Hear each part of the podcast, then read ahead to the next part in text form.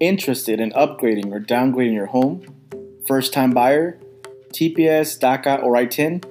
Not a problem. Call or text Yamileth Estrada with the MG team at Row Real Estate for all your real estate needs at 479 616 8854.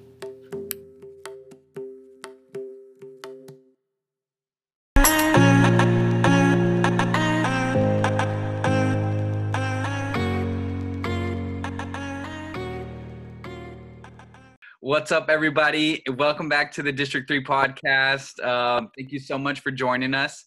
Uh, I'm Manny, and I am joined with uh, Irvin, and I'm we're here with our guest uh, Drew Davenport. What's up, guys? Hey, how are you? How's everybody Irvin, how doing? It's doing? snowing outside. Yeah. Yeah, yeah. Enjoying the first snow of the year. The first snow, well, uh, in a few years, actually. Um, you know, I, It's I been like six years, hasn't it? Yeah, that's actually me and Drew were talking about that right before. He said he got a time hop um, from his social media saying that it's been six years since we had snow. So that's funny that you say it. Um, Yeah, it's. I mean, it's about time. You know, I feel like it. There's years that pass by that we're just kind of waiting for snow to fall, and nothing ever happens. So it's a good thing. Um, and I think people kind of need to stay away from each other right now, just because of the pandemic. So hopefully, yeah. this doesn't cause people to kind of have like more indoor parties and stuff and spread the virus even more. Even though we're so close to vaccine, though. I mean, did you have you all seen those videos going out already of like the vaccine going out on semi trucks around Yeah. the country? Yeah, I was watching that this morning. That was crazy that there was so much media attention to FedEx trucks pulling out of facilities with, you know, vaccines with armed guards, but uh, very, very exciting, I think, for everybody. yeah and now I- i'm finally getting uh getting to see like people post on social media that whether they're gonna take it or not so like i'm i'm getting to differentiate the people now it's like come on we all live through this don't become an anti-vaxxer all of a sudden like And I feel like aren't the for the most part, young folks will kind of be last in the list, right? It's going to be more the uh, the ones that have their immune uh, system compromised or older folks that will have they'll be first in line. Um, I, I believe that's what I read. That's what we hope. Um, I I had talked to I, Arkansas is one of the states where all the nurses have to get the sh- a shot, a vaccine shot. Um, in Arkansas, it's it, it's not voluntary for a nurse to get the flu shot, um, the flu vaccines every year. So they're going to implement the coronavirus vaccine in a similar way. Um, so they'll probably be the first round um, which makes sense. Those frontline healthcare workers, they should be those first people. Interesting. And I forgot to introduce myself, but this is Irvin. Um, and with us today, I know that Manny already introduced um, Drew, but Drew has is an attorney that's been active with us, like uh, in the immigrant organizing community since like I believe 2010, since the beginning, I, I Yeah. believe. And uh, Drew has helped us out at countless DACA clinics. Uh, there's even been some DACA clinics that he drove to Fort Smith and no one showed up, but he, but he showed up. Do you remember that one, Drew? We Yeah. drove all the way to Fort Smith, and uh, we had another attorney with us as well. And uh, no one showed up that day. I guess no one wanted to apply that day. That was back in like 2000, what is it, 2015, 2014, I believe. Yeah, somewhere around there. And I'm surprised. Have, do, you, do you all know each other? You all literally work on the same street. No, no, I, I, this is my first uh, contact with Drew. Well, I guess Drew hangs out a little bit more in the odd soul, right, Drew? And and Manny, I mean, Manny works at Black Apple, so I don't, I don't think y'all would would cross paths then. But I would have thought you all would have seen each other at least once, all working on Emma Avenue. We probably have. I mean, you know, especially with Corona, I mean, my my trips across the street to the Odd Soul have become far and few. So Mm. um, definitely getting excited maybe springtime and summer to be able to walk emma and you know peruse everything now that you know emma has really taken off and um, you know there's there's more business there than there there was even three years ago And like I said, I mean, Drew's been helping us out um, throughout the different organizations that we've been a part of. Um, Drew, I guess we can kind of start with with talking about you know that the pro bono work that you've done for us. Um, what has kind of been a reason why you want to do that kind of work and why it's important to you? Because I feel like I can just text you at any time and say, hey, you know, as long as you don't have something going on that day, as long as you're not going to be out of state, um, you always make it a priority to show up. And and I I guess we've never really talked about about like uh, like why you you get involved so much. Yeah, I mean, I I think it has a lot to do with um, you know growing up with my family. I mean, my my parents were always you know very involved with different charities or different um, you know community programs. So you know seeing them you know be willing to give their time you know back to the community to help others, I think just always inspired me. Um, and certainly with the the work you know the pro bono work um, in the immigrant community, I, I think it it has a lot to do with um, you know, I, I, know that fees are high. I mean, government filing fees for stuff can range anywhere from a couple hundred bucks to thousands and thousands of dollars. So, you know, anytime that I can donate my time to offset, you know, some of that cost that a family may not have, uh, to me, it's just a no-brainer. And especially, you know, DACA clinics, citizenship clinics. Um, what else have we done? I think we've done wills and like guardianship stuff before too um, you know, it, it, just to me it makes sense. You know, if if you can help a community member, you know, who maybe otherwise it's going to take weeks or months to save the money to pay an attorney, or they can come in, you know, meet with a competent attorney and get it filed immediately. I mean, why not do that? So. Uh, that's always kind of been what you know i think has been my driving force that it, it more than anything else it's just helping people that you know otherwise it may take months to get to that level that, that they could be submitting their applications and I think one of the cool things that I've seen, Drew, ever since you've been involved, I kind of feel like our community has kind of like, you know, adopted you as one of our own. uh, we see you places and like, uh, especially within the the organizing community, because it's tough. There's uh, there's definitely a lot of attorneys that have like different reputations, right? And sometimes even attorneys in our own community, you know, have been either scammers or or or fraud or frauds and uh, but you've been able to kind of uh, have the respect of our community and been able to um, always like we always find a way to involve you and and and it's just like a normal thing you know? I kind of feel like uh, we see you as someone that has uh, continued to help us and have the best interest of our community. Uh, what does that mean to you to kind of be like accepted by you know a community that's not your own? Well I, I certainly you know appreciate that and you know i feel like that's an honor uh, I mean, my big thing that I always tell my clients is I'm never going to lie to you. I'm, I'm, always going to be blunt. I'm going to be honest. I'm going to tell you the truth. And um, again, I think that just has to do with my background is I don't like when people lie to me. So, you know, I'm not going to lie to my clients. And um, I know I've probably rubbed some clients the wrong way with that and, and other community leaders, but you know, there, there's no reason to kind of sugarcoat or, you know, mislead or misrepresent what's going to happen. Um, you know, to me, if, it, it, should always be very black and white. And, and I probably need to work on my kind of bedside manner sometimes with clients, but um, you know, I, I, think that's one of my prideful things that I'm never going to lie to somebody. So, um, you know, hearing that I, I've been accepted, you know, certainly being, you know, a white guy with a red beard, you know, I stand out usually wherever I am. Um, but you know to to me again you know anytime you can help your local community whether we're brown white red black yellow it, it, doesn't matter. I mean you should always try to embrace the community around you. So um, hearing that is very flattering but um, you know i'm, I'm always going to try to do whatever i can to help others. Drew how and, long have you been doing immigration law so I graduated in the spring of 2012, um, but actually got involved with the immigration clinic under Elizabeth Young, who's actually a, a judge now in San Francisco. Um, my 1L year, so that would be 2009. Yeah. I guess go 2010. Um, that that spring semester. So um, it, it really has become, you know, something I'm extremely passionate about. Um, so man, that makes me feel old now thinking that it's been 10 years, but um, you know, again, something that I, love. I don't think you, I don't think you've aged, man. I'm looking right at you right now. I don't think you've aged. Um, maybe, I feel maybe the camera's not close enough right now, Drew. I think it's the good lighting in here. You know, I've got one of these ring lights or whatever. So I look, I'm sure I'm I have a ring light too. By the way, Myra was saying something about how like the cold uh, stretches the skin of folks. So it makes them kind of look even better. Oh, there you go. So that might have something to do with it as well. There you go. Um, tips on Mr. podcast. I think one of the one of the things that you know, going back to what you were saying about you telling people like the truth straight up, even though they might not want to hear that.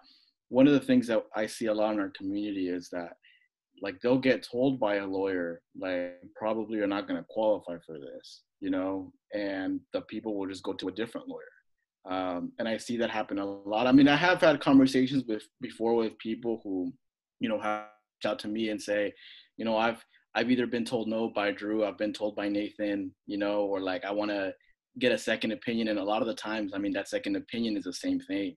Yeah, uh, that's gotta be that's gotta be very stressful, uh, you know. Or or I've heard situations where folks, you know, will come get help, uh, maybe from an attorney, and because they've already gotten a no from somebody else, um, they won't me- like to mention all the details in their case, and then that causes problems for you. How do you deal with that uh, happening? Probably a lot, right? I mean, I think it's one of those that just with experience, you know how to ask questions to, I won't, you know, the, the legal term is to impeach somebody. And, and that's never my intention when I'm talking to somebody to kind of figure out the, the facts of their case. But, um, you know, you, you do kind of pick up on discrepancies that it's like, well, wait a second, you know, how did we get to point C when we skipped over point B? What, what happened between A and C there? Um, and, and, so a lot of times it's just making sure that you're asking the right questions. And, and I know a lot of attorneys, a lot of good attorneys, you know, don't like to ask a lot of questions because they don't want to know everything. And, and to me, again, I, I think you're, you're doing a disservice to your client if you're not getting all the facts out. Um, you know, and regardless if a client hires me or, you know, it's just a free initial consultation, all that's confidential anyway. So I would much rather you tell me all the bad stuff that you think may not help your case early on than for us to get involved later on and come out and say, oh, wait a second, I forgot to tell you about this. How does that affect my case? And, um, you know, have it be problematic. So it is frustrating. I, I know that clients come to us and I say, look, I, I don't think you qualify because of this factor or because of this situation.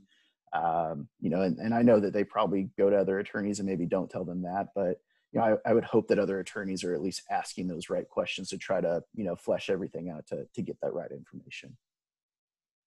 So you, you said that after probably around 2010, that's kind of when you started getting involved and, and uh, so you kind of, you kind of started this profession right when things kind of picked up, you know, with, with DACA, because DACA was what, 2012? Yep. And then, um, yeah, he's the full lifespan of the whole thing pretty much like you just kind of came in like right at the beginning like that's kind of be that's got to be very very interesting just to kind of you know I'm, I'm barely starting and then DACA like all these people applying what is it eight 800,000 I believe around 800,000 uh nationwide. Um how has that experience been you know just kind of coming into that?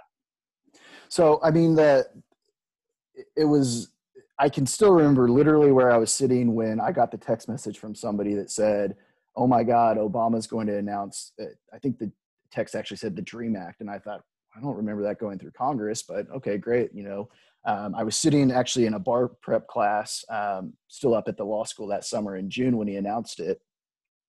Um, you know, for me, I, I had had one um, client during the clinic that um, had been put into removal proceedings, was, you know, a straight A student at the University of Arkansas, you know, a great guy uh, you know, because of confidentiality, I'm not going to mention his name, but you know, he he was you know a lot, uh, or he was very involved in the media. Um, you know, and that was my first thought that this individual is going to qualify for DACA and be saved. Um, you know, and, and, then you know, certainly graduating and, and, starting a practice, you know, I it did help me meet other community members. Um, you know, Irvin, I think we had met before that. Um, you know, in, a variety of different things. But certainly that, you know, summer from 2012 through 2014, 2015, even, I mean, we were doing DACA clinics, you know, just about every month if we could. Um, and as you mentioned, I mean, sometimes it was one or two families that came in. Sometimes we had, you know, 30 or 40 people that came through the door. Um, but it, it, I think to, to me, it, it, it was helpful to meet people, really kind of understand the community, understand the needs of the community, um, you know, and, and, at the same time start helping all these, you know, individuals. I, I think in Arkansas it was what we've had close to 5,000 individuals who have had DACA. I mean, that's that's just mm-hmm. a, a, prolific number when you think that you know eight years ago at this time, uh, I guess a little over eight, eight and a half years ago, you know, there, there were no protections for most of these individuals. Yeah, and I think um, you've kind of become. Uh, I probably have a list of like two or three attorneys who I reference everybody to. You know, it's like you, Nathan, and, and now like of course. Um, but I just kind of feel like our community has kind of seen you all over the place and and, and trust you, you know, and and and you literally started right when things were starting to get picked up and people were organizing the most here in Northwest Arkansas. Um, so that was back in 2012 when DACA. Um, did did things pick up for you? Like, I guess when did you actually start uh, practicing? Was it 2000? Yeah, so 2012. So I, I, studied for the bar that whole summer. Um, I was working for a, a, law firm while I was studying for the bar. Um, you know, with the intention that as soon as I passed, I would I would start working for them full time. So, um, I got sworn in on September 7th, I think, of 2012. Um, you know, and, and, immediately hit the ground running. And of course, that was right when DACA was really picking up. Um, I think we could start filing what August of that year I think it was a two month or maybe it was a 90 day window. Um, but I mean, the, you know, the timing wise was almost perfect. That literally, I've graduated, I've passed the bar, I'm licensed to be an attorney, and you know now DACA's ramping up, and here we go. So, um, I mean, it, you're you're right on there. It, it, literally was as soon as I was licensed to work, I you know I was doing DACA's from day one.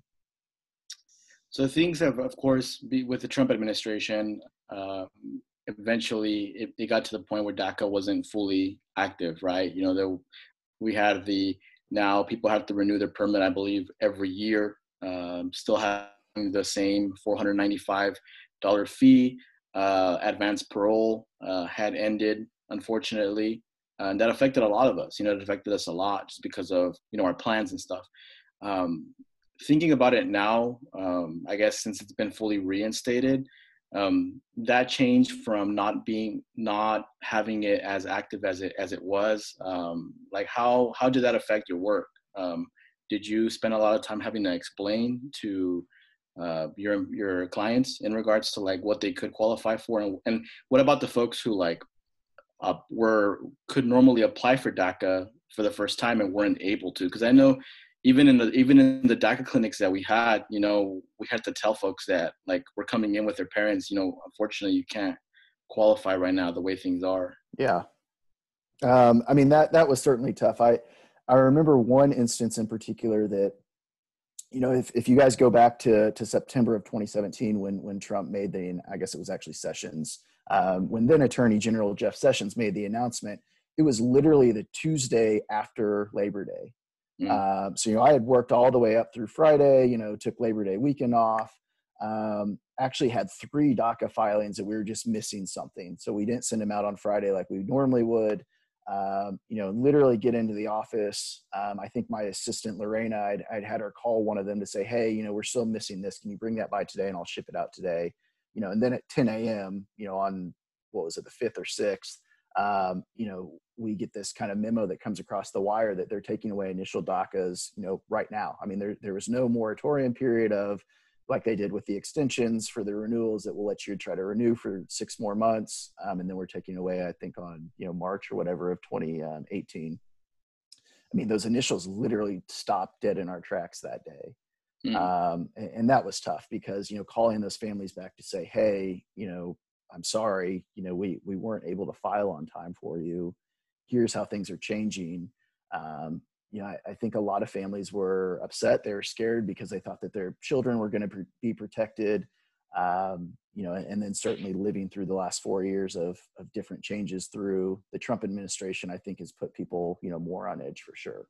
Yeah, Drew, maybe for some people who aren't as familiar with um, that that difference in immigration status what what does that mean for somebody? You know obviously it's super strict like you said a deadline of just a day even just a few hours in in that exact case um, change somebody's immigration status. So not having that protection what does that actually mean? Yeah so with the daca program um, and, i could go into a history lesson you know but uh, basically, with DACA, it afforded individuals who met certain criteria. Um, usually, the the biggest ones that you had to have been in the country before 2007, had to have entered the country before your 16th birthday, um, been in the country on June 15th of 2012 when they actually made the announcement. Um, you had to be in school, um, graduated, or pursuing a GED type program, um, and then no criminal history. Um, and so, you know, there, there, you know, were qualifiers on that criminal hit, or there still are as well, that, you know, no DWIs, no domestic violence, um, you know, simple traffic tickets, you know, could count against you. You only get two convictions before you could lose your DACA. So, I, they created this program that had you know very finite you know parameters as to who qualified and who didn't.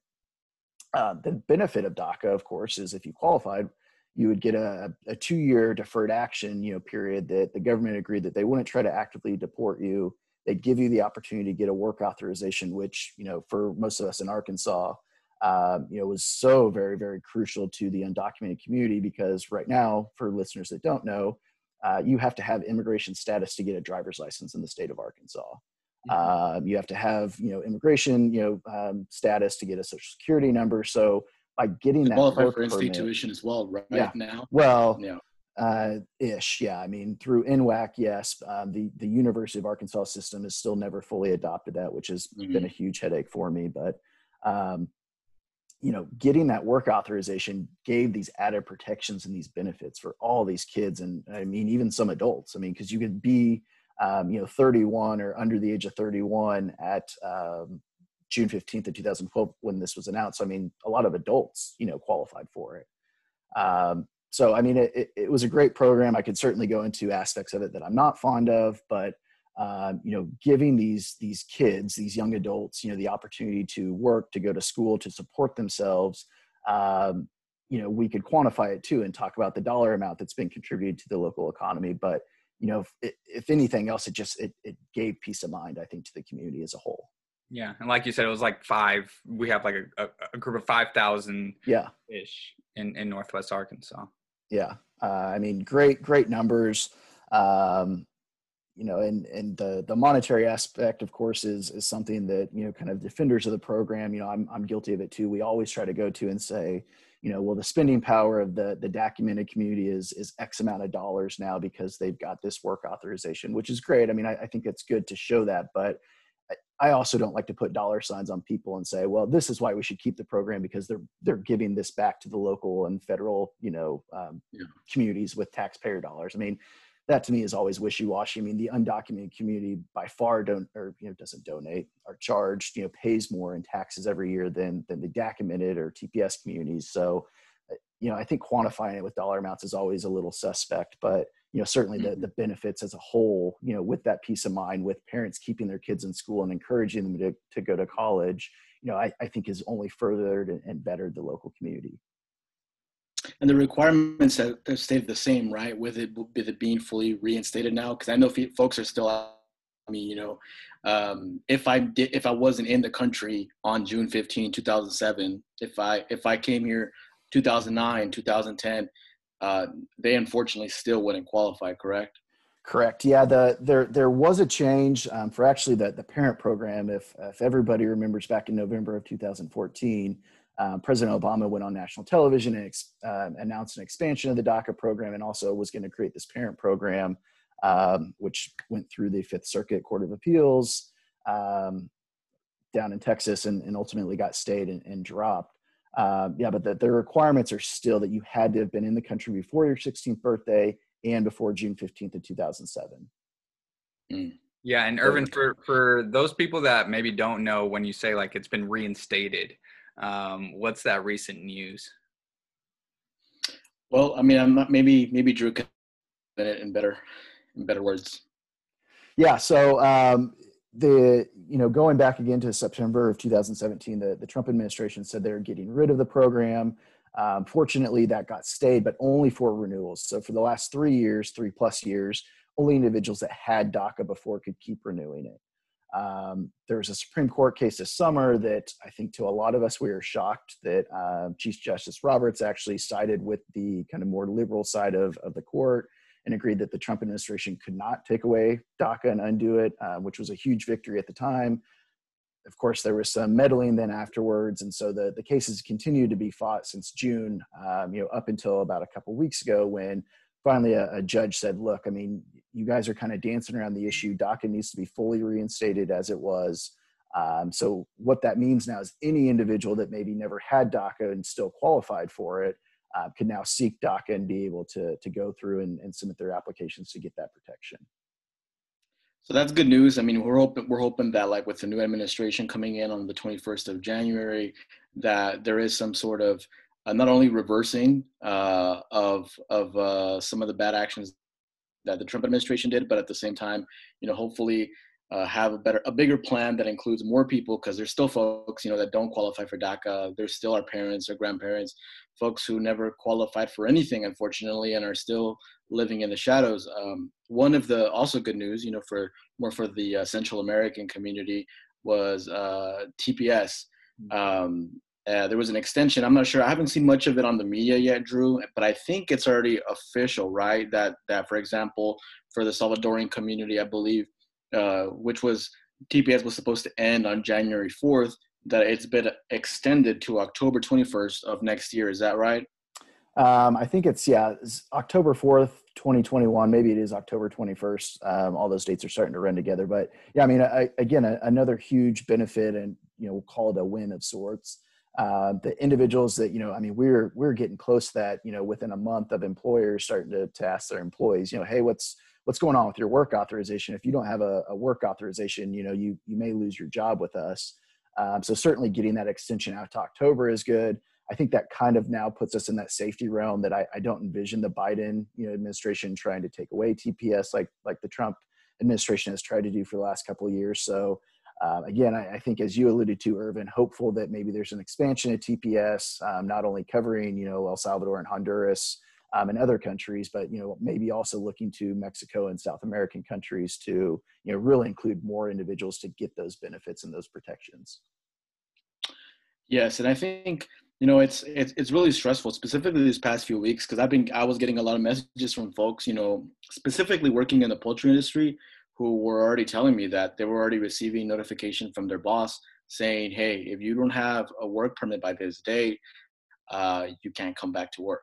Um, but this is big news. Um, the fact that they will be able to continue working, and you know, it's it's we're in a very gray area because I feel like there's no way of telling what the future holds in regards to like what the Biden administration will do. Mm-hmm. Uh, like I want to be hopeful. You know, I want to I want to be hopeful and say that this administration that's coming is going to definitely be better than the administration right now in regards to immigration issues. Um, but it's it's kind of even difficult to try to get my hopes up. You know, it's like uh, what if what if immigration reform does not happen in these next four years? Um, and we kind of have like our our guard up. But um, how do you feel? Do you hopeful about the upcoming administration in regards to to progress? Not not in regards to like reversing things to how they were, but in regards to actual real progress in immigration, Drew. Yeah, I, I I think just by my nature, I'm always hopeful and always try to find, you know, the the silver lining in everything um, I'm right there with you. I, I think a lot of people keep saying, "Great, Biden won. Let's roll everything back to the Obama years," and it's like, eh, I think we've you know kind of put some rose-colored glasses on now and forgot that there were a lot of things under the or the uh, Obama administration that we really didn't like and and weren't huge fans of in, in the work that we do. Um, so I, I, am hopeful. I, I, hope that they take those steps forward. I, you know, one of the biggest things, you know, talking about DACA is that it's based on, you know, this Dream Act that, you know, it looks like from polling from across the aisle, you know, the vast majority of Americans support some sort of DREAM Act passage. Um, so I would think that the Republicans, Republicans and the Democrats would want to try to get together and pass that to kind of, you know, if, if anything else, pat themselves on the back and say, look, what, what a great job we did. We just, you know, created a pathway to residency or to citizenship for X amount of people. Um, but I think with how polarized our political system is now, um, and what the makeup of the House and the Senate is going to look like, at least for the next two years, um, I, I, think any sort of bipartisan reform bill that, that would go through both and, and have to pass and then be signed, um, I'll be honest, I'm, I'm not super hopeful that, that we're going to see that in these next two years. Right, especially whenever uh, you consider that we're still in the middle of a pandemic, and and knowing the administration, knowing the candidate the way that he is, um, you know, they're going to try to address that first. Um, the, the, dream, obviously, is that they address immigration within the first hundred days, like like it was initially promised. Um, mm-hmm. But you know, it's it's such a weird time. You can't. It, it's it was hard to hold a politician to their word before. Who knows now, right? Yeah, yeah, definitely. I mean, again, I, I, think we're all hopeful of that, but you know, again, timing literally could not be worse. Um, mm. You know, I, I, always go back to the original Dream Act in 2001 that um, I, I, think Durbin and, and Orrin Hatch had, you know, offered it up, I think in August of 2001, and, and it looked like it was going to pass, at least from the research I've gone back and looked at. And then, of course, we have September 11th, and then there's kind of this, you know, anti, you know, immigrant um, sentiment that kind of spread through the country and spread through Congress, and then, you know, the Dream Act has never passed. So, um, again, hopefully, we can see some real progress and some real change. But um, I, I, think I'm right there with both of you. It's it's going to be probably the pandemic stuff first, and then maybe you know pick back up. Hopefully, summertime, fallish. And uh, going back to like the fees, you know, the DACA fees right now being still $495. Uh, we've launched a fundraiser, which we'll be sharing the links on our Instagram, our Facebook, and our Twitter, uh, where people can donate. We're trying to fundraise $10,000. Uh, we already have $2,000 promised out of the GoFundMe, so uh, it'd be a total of $12,000. So we could hopefully cover 24 DACAs for our Kansans living uh, living here. I want to thank Bobby Howard for coming up. Well, we both came up with it, but um, he helped out initiate like initially fundraise for the first two thousand dollars, um, and GoFundMe is already at seven thousand, so that's a lot of money. And if you want to donate, we'll be sharing the links on Twitter, uh, Facebook, and um, and Instagram. Uh, and where can people, if they want to contact you uh, for your services, Drew, where can people reach you? Yeah, so um, our office is right off Emma Street. We've got the big kind of royal blue I, I think it looks purple. But you got a really nice a really nice door, don't you? It's like a really nice uh, red door. Well, we've painted it all, yeah. So it's all blue okay. now, or this purple color. Okay. I, I, think it's purple. Uh, my partners think it's blue, so that's always been a fun argument for the last six months about what the color of our, our door and our um, um, overhang really are. But yeah, we're right on Emma at 111 um, West Emma Avenue, so right there, kind of at the corner of um, Holcomb and, and Emma Street. Um, we, we do initial consultations for free. So clients can always call us at uh, 479 717 2278. Uh, my staff is bilingual, so you know we we can interact and and talk um, you know freely and openly about everything. So um, yeah, we we love to to help people when they call. If you know we can't help them, we can certainly redirect them to. Um, like Irvin was saying, I, I have kind of a list of trusted attorneys too that I feel comfortable referring out mm-hmm. to um, that I know and, and, trust that these individuals will, will do the, the right thing and, and not overcharge or you know lead lead clients astray. Well, thank you for your time, Drew. Uh, that's the end of the episode this week. Uh, we'll definitely be in contact with you again so we can uh, hopefully continue to update our community on what's going on with DACA and TPS. Um, and uh, and yeah, definitely stop by Drew's office. Thanks, Drew. thank you, guys. It was a pleasure thank to be you, here.